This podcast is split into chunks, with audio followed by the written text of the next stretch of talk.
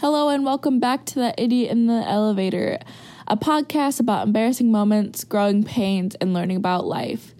Thanks for joining me for another episode. This podcast is a child unfriendly podcast where we feature mature topics and potentially foul language. Though I appreciate your support, your kids probably shouldn't be listening to me. Welcome back to another episode. Today, we're going to talk about the shit show that was Fyre Festival and how millennials are so easily convinced by social media and how they're well frankly i guess millennials are easily manipulated by social media. But this all comes down to Fyre Festival.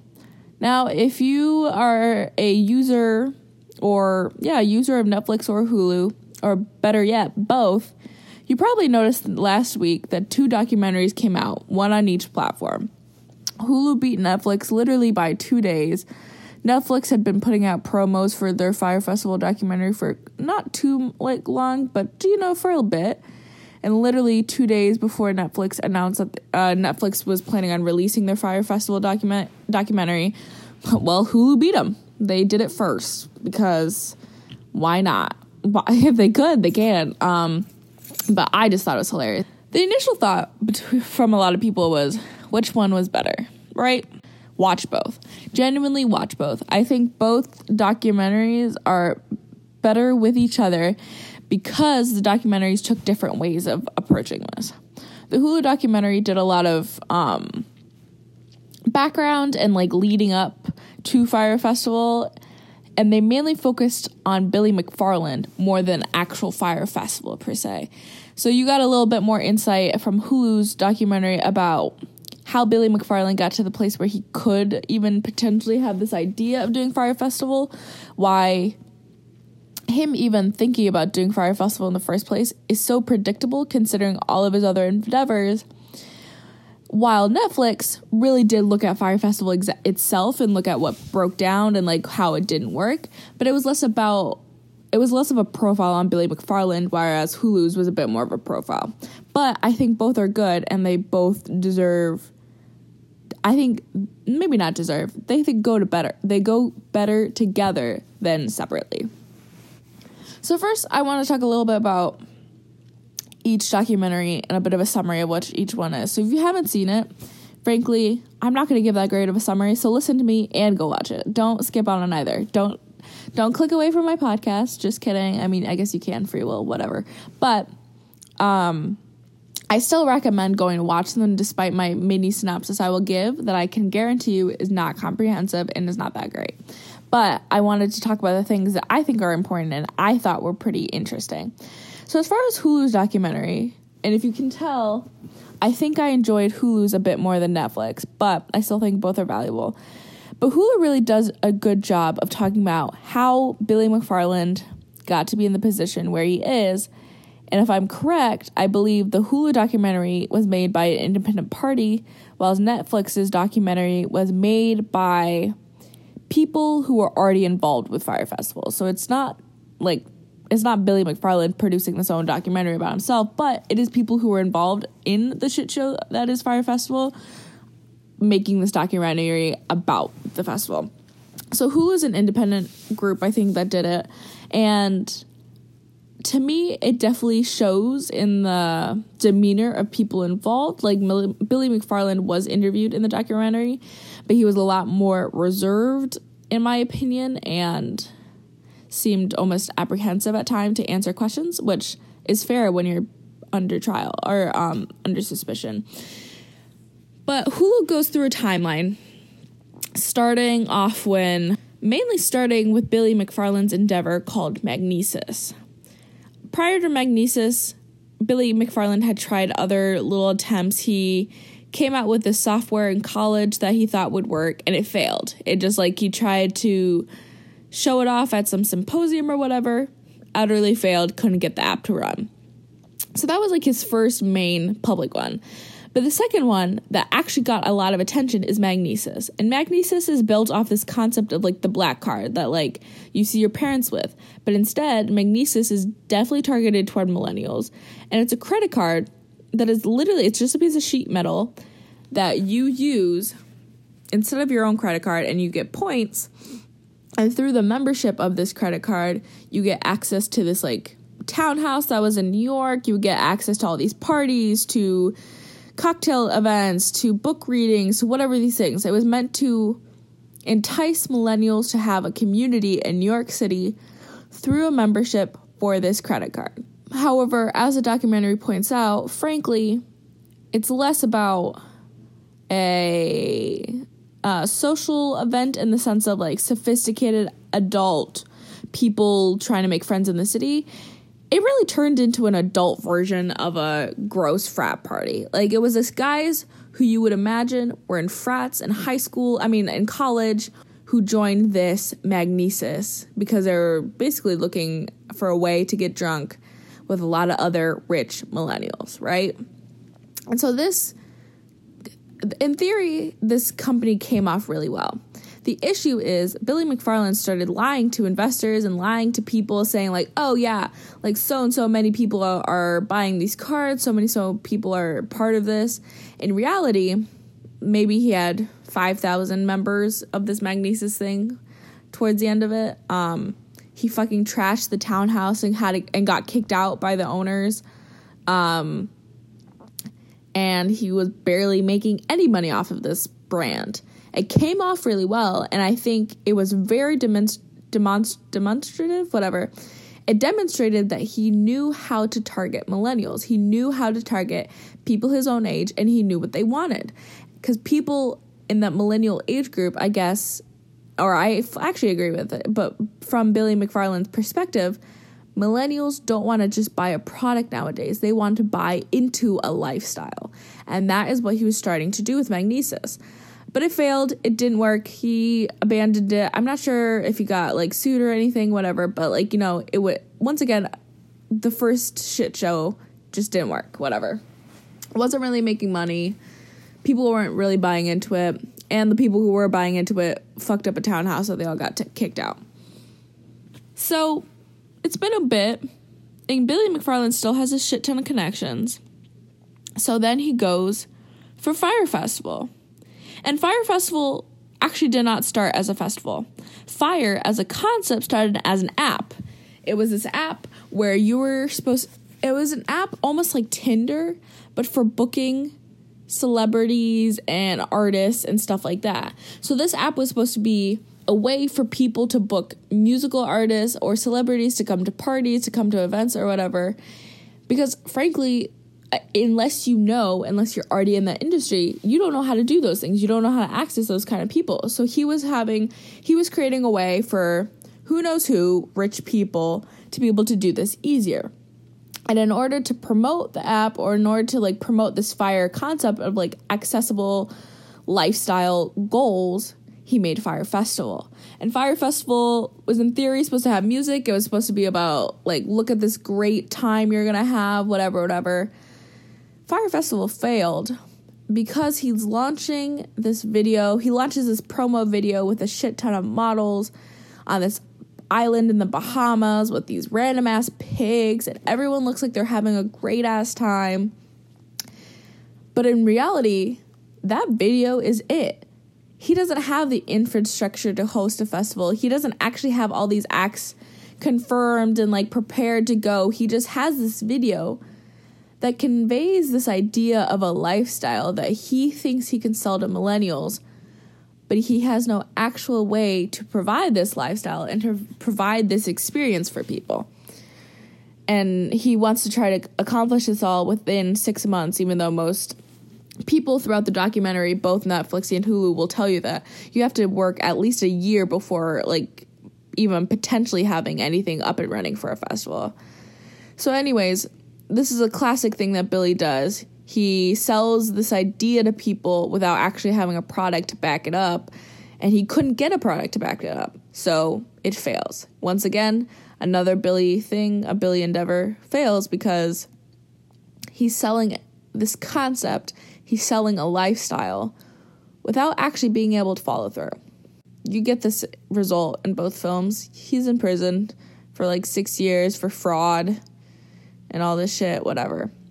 So that's Hulu's take on it vaguely. It tells you the timeline of Billy McFarland talking about him Magnises, all of his like random scams that he becomes involved with or even creates himself.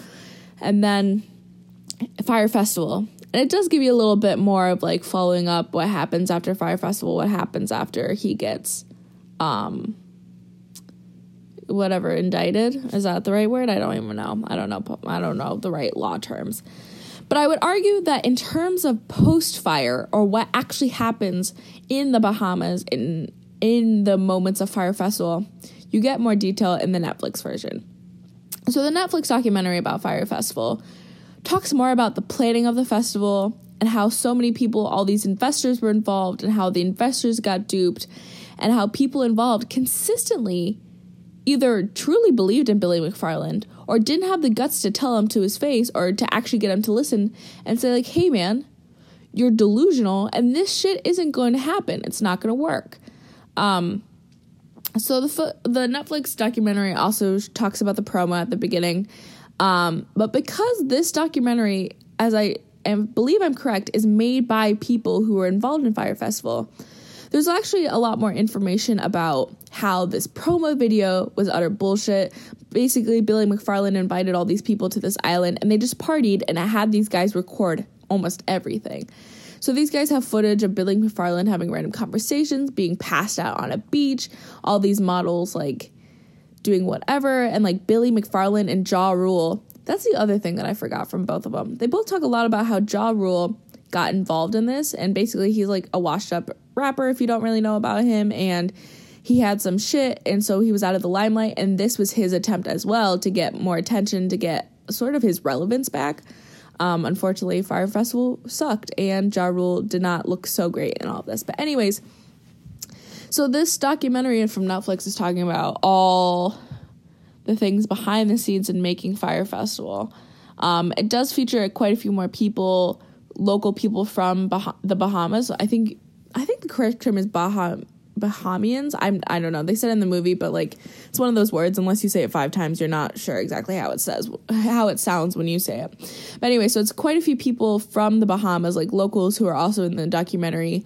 Um, uh, features both films features a few attendees who um, speak to how awful it was once it got on the ground.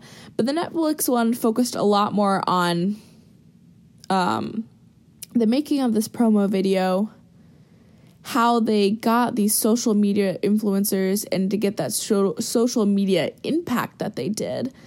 Um, but at the same time, they also played off that co- sort of social media impact a lot more than Hulu did. Hulu brought it in as quite a like psychological concept, whereas Netflix did not. But Netflix also talked more about how the infrastructure of what Fyre Festival, like what they attempted to do in so little time, completely unrealistic.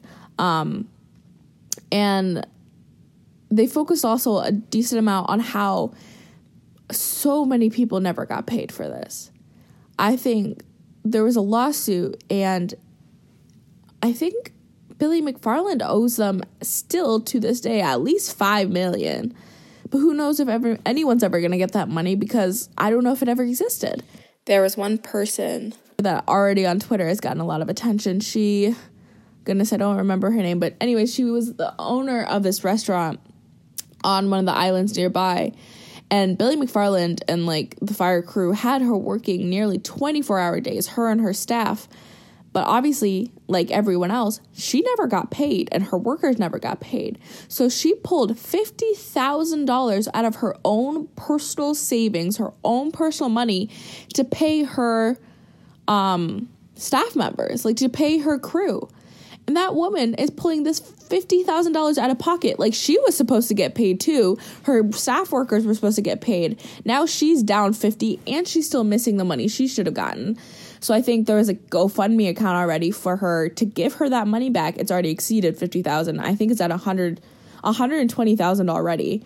But like Billy McFarland more than like putting on an idiotic non-existent production, his fraud was monumental in so many ways. I think a lot of times people think about fraud, especially in my generation, it's like I don't know, it's a very distant concept because most of us are too young to have money. Most of us are too young to have so much money that anyone would even risk taking it or like, you know, like fraud isn't necessarily something I feel like I conceptualize very well. But I think the saddest part about the Netflix documentary is her because I think for the first time, at least for me, I'm conceptualizing what fraud might feel like. And it's knowing that despite all your planning, all your work, one mistake or uh, one mistake that isn't even your mistake to make loses thousands and thousands of dollars. And that's what Billy McFarland did. He stole money from so many people who wanted to like live up this lifestyle, people who bought tickets to this extravagantly awesome sounding experience. He stole all their money. He stole thousands of their monies because even GA passes were like a few thousand bucks, I swear.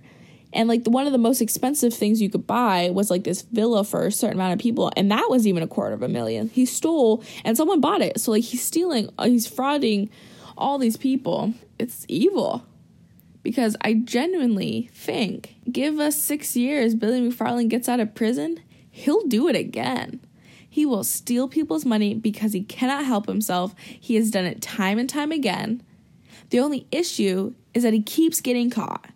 This kid keeps losing money, he keeps getting caught, but I don't think that'll stop him. I genuinely don't think he gives a shit. So that's my little synopsis of the two of them. My biggest things that I thought was most interesting is the psyche of Billy McFarland and the use of social media against millennials potentially now soon as well uh, on Gen Z and how easily manipulated people can be because of this desire to be seen in such a particular way. So, first, I want to talk about Billy McFarland as a concept. Billy McFarland, when he's doing all this stuff for Fire Festival, is what, like maybe 25, 26. Like, he's a young guy. I don't fully understand how he has so much money.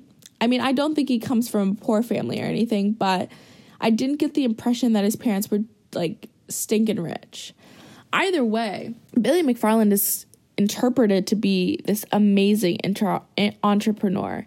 Like, people give him a lot of credit in both documentaries for how smart he is and how well in tuned he is with his market because his market is intentionally and very obviously millennials. Either way, Billy McFarland has tapped into this concept, into this thing where people are now selling lifestyles, not just products.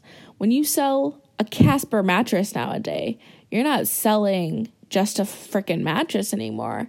You're selling people or you're giving people the chance to buy into a culture of YouTubers, of social media people, or whatever who all use the same product and all suggest to you through their social media that they have fantastic lives. And so perhaps you seeing all these other people who already own this product, maybe perhaps by buying into that product, by purchasing that product, you too can replicate that lifestyle. But Billy McFarland took that idea to a whole new level. He was like, not only will I sell, sell you a product, I will sell you an experience that will help you fulfill your goals in achieving this lifestyle by creating Fyre Festival and by creating the Fyre app. By creating Fyre Festival, you had a moment to like taste this experience. You had a weekend or however long it was to go to some island in the Bahamas and get drunk and trash and party with your friends and probably like do who the hell knows what. But that was the experience you wanted to have. But that was a precursor to all the kind of experiences that you could create with the Fyre app. Because in many ways, the Fyre app was a way to give anyone the ability to buy out people who would also help you to further this notion and this um, veil of a lifestyle that you want to parade around on the internet. And frankly, I think when people say that Billy McFarland as an entrepreneur is incredibly smart, I think they're right. He might be dumb in the sense that he could not actually achieve the things he wanted to do, but he is incredibly smart in the sense that he knew exactly how to get people, he knew exactly how to take their money, and he knows exactly what they want. And while it's easy to call him stupid because he failed, it's also really easy to call him smart because no one else was going to do this. No one else has done it in such a scale that he did with Fyre Festival, regardless of whether it failed or not, because people still bought the goddamn stupid tickets. And that's what's crazy. Because if you look at it, and like one of the people in the documentary, he was in both documentaries, pointed out that if you thought about this festival and you looked into it even the slightest bit, you could tell that it was bullshit. But millennials don't want to look for bullshit. Millennials are hoping for a way to get to this lifestyle. They don't want to be told that it's not possible. Because why would you want to crush their dream? And Billy McFarland was selling the dream. But the way he was selling the dream is most important to me and the most fascinating because it's the rise of social media. Now, originally, this episode of season two, I wanted to record with my sister because I feel like both of us have had experiences with social media in that we wanted more attention on it or we wanted more followers, whatever. And I do think cons- that we've both slowed down considerably with this like kind of cons- conceptualization and like focus. Like neither one of us actually cares about getting those followers for the sake of followers anymore. But there was a point in high school where I felt like both of us were concerned about that. And so I, was, I thought it'd be interesting to hear her take on it. But the reason I think social media as a concept is incredibly fascinating and important to note, especially within the context of understanding Fyre Festival, is that now we have social media influencers. We no longer just have celebrities that grace our TV screens and are huge names that everyone knows through TV, through movies, through music. Now we have people who are social media influencers. They are famous, frankly, for the sake of being famous. Maybe they don't actually do anything of real substance. But you know, here we are. We're following them on Instagram, we're following them on Twitter. And I think there are multiple genres of people who are among the social media influencers. I think I first got into social media influencers and like started learning about this concept through YouTube because YouTube is one of those things where it's like it's not clear it's it wasn't categorized in the same way that other talent was like acting, singing, modeling was a very like industry recognized whatever. But YouTube wasn't an industry for a while. It was just like a hobby that people did. But once YouTube started getting monetized, that's when you got the opportunity to become social media influencers without fitting in those normal categories of being an actor, being a singer, being of a model, right? Those aren't those were celebrities, but now they're social media influencers because they don't quite fit in those categories. Yet there's an overlap.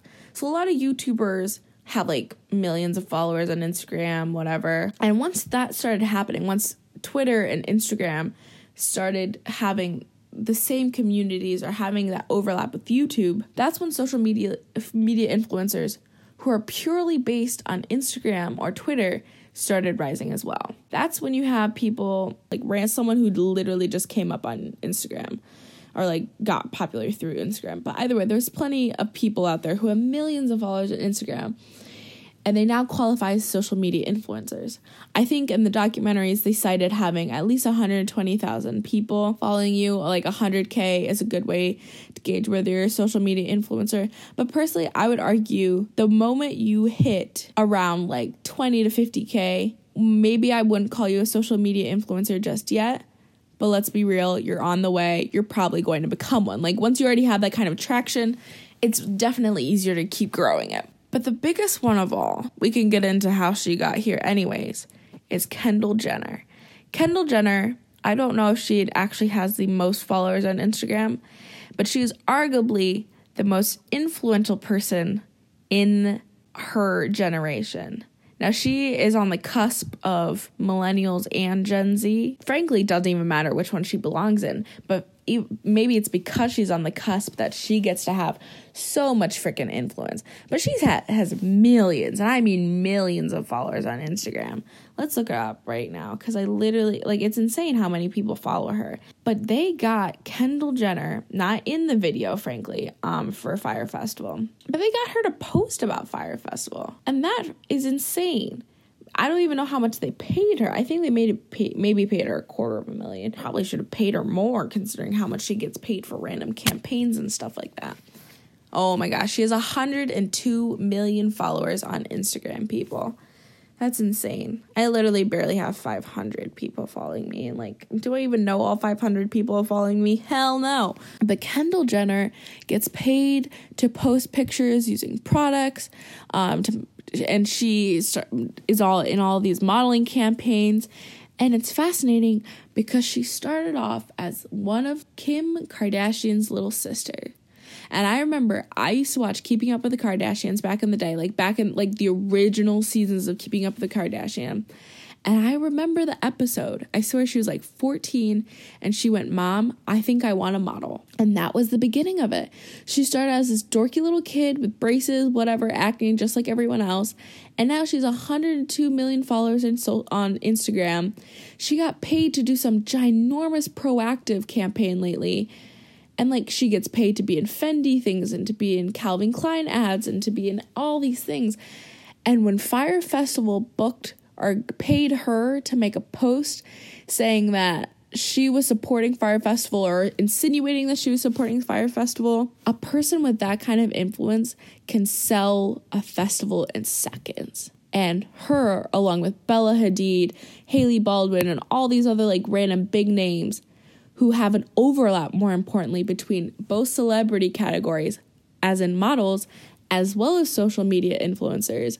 That is how Billy McFarland gave the impression and could have had the potential for Fyre Festival to be incredibly successful. I mean, Fyre Festival, this was supposed to be its first ever run, like first annual Fyre Festival ever, and he had sold out general admission.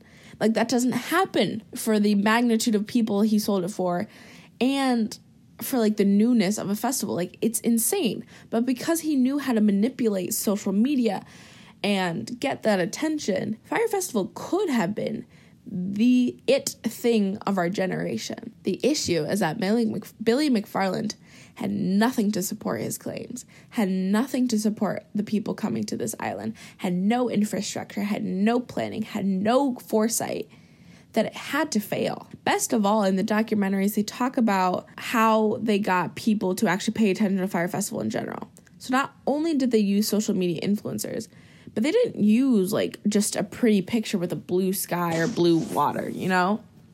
Um, and this is where I think I decided I like Hulu more because Hulu went into almost the um, strategy of manipulating social media.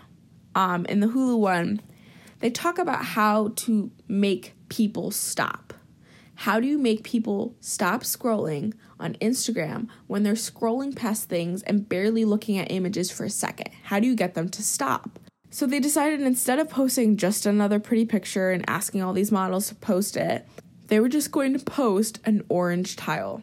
They were going to post a Fyre Festival orange to their Instagram, and it was just going to be tagged to Fyre Festival. It wasn't going to show anyone's face, and they got over 250 social media influencers to do this. Some of them were as big as like Bella Hadid, some of them were smaller scale people. Doesn't matter all people who had significant followings to post this random orange tile linked to the Fyre Festival page. It is genius. Because if I'm scrolling, I'm just looking at all these random colors and like all these images with random shit in them. And all of a sudden, you see this like very aggressive color and just that color. I personally would stop. I would wonder what the hell is happening. And I remember seeing Fyre Festival stuff on my social media feeds. And I remember thinking, wow, that's crazy, or like that looks really cool. I also remember thinking, who the fuck is stupid enough to spend this much money on this shit? The issue is, so many people are. I was just not one of them. Not to mention, I don't have that kind of money. But the fact that people are willing to do this, and in the documentaries, both of them talk about how people quit jobs, they sold houses, they sold cars, they d- did uh, insane stuff so they could afford this experience that they wanted a one in a lifetime experience to be the first to go. People thought it was going to be the Woodstock of our generation. All because some stupid orange tile on Instagram. This is when I say that Billy McFarland is a genius. I'm not saying he came up with this orange tile, but I'm saying his work ethic and the group he pulled together is freaking genius. But Fyre Festival is a shit show. So it's made me question a lot of things lately. I do not consider myself a millennial. I consider myself Gen Z, mainly because my perception of millennials is that they're all 30 years old and I'm barely 20. Um, secondly, because people shit on millennials, and I don't want to be one someone who who people shit on all the time. So no, I do not claim the title being a millennial anymore. But I am easily succumb to social media. But I find that for me it comes in phases. Some weeks I want to post a bajillion pictures and I want everyone to know how much fun I'm having. Other weeks I want to delete it. I want to never pick up my phone again. And I am praying to God that everyone deletes their stupid Finsta. Funny enough, I have my own Finsta. And if you don't know what a Finsta is, well, you're probably older. And it means a fake Instagram, which means it is the Instagram account you make to post the pictures that are not aesthetically pleasing. And depending on the type of person you are, maybe you have a sad boy Finsta, which means you're depressed or you're feeling down and you want to post sad stuff and you want to share your sad feelings with the few friends you allow to follow. Maybe you're a funny Finsta person. You maybe you drink a lot, so you want to post all your funny drunk pics there. You it's embarrassing or whatever. But you still enjoy taking those pictures and you still enjoy being stupid and having those funny moments and you still want to share them. But once again, not everyone should be able to see how weird or funny or whatever you are. Those are the main two ones. I do feel like there are probably other ones that I'm just not experienced with. Maybe there's like weird sex ones, weird, I don't know. Who knows? I'm sure there are plenty out there. Most of the people I know do sad boy ones or funny ones. I personally enjoy doing a funny one. If I'm sad, I'll write in my journal. I don't like people, I don't like, I wouldn't want people to see that about me. Social media in general is fascinating because I, I still find myself fixated on who follows me, who doesn't follow me, how many followers I have in general. And I think it also feeds into this illusion of closeness.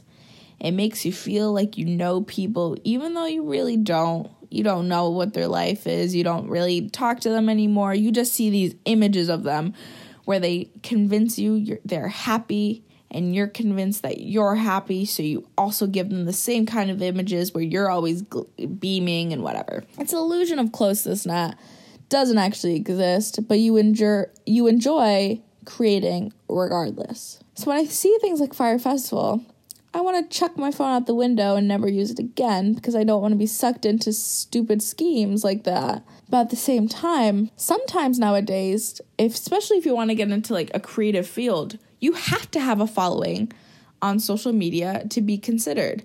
I know nowadays, not from experience, but I've heard through the grapevine that like especially with modeling, you cannot book a campaign, you cannot book stuff as easily, not saying it's impossible, but if you don't have a following, it is significantly harder to get jobs without a social media part like influence and social media impact. And I think it's fascinating because people tell you, like, oh, if you want a job, you just gotta print out your resume and walk right up. But the way that social media and the internet has influenced all these markets changes everything. And on top of it, you're striving to maintain this lifestyle so you can tell everyone how happy you are and how well you're doing. Maybe it's not real, and maybe you don't even want that lifestyle. But you know that everyone else thinks you should want that, everyone sort of expects that from you, so you do it anyways. You're feeding this lifestyle. I know I do it, but I've also taken the moment to be conscious of it and stop posting all the fucking time. I think everyone is going to fall to it. And I think Fyre Festival is just the beginning of all of this. I don't think this is the end. And I think, in fact, someone will put on another thing similar to Fyre Festival.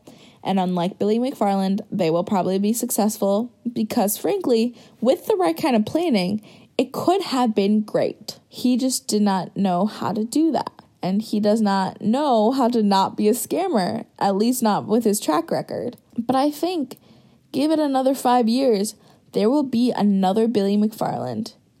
And the only difference is that this guy will pull it off.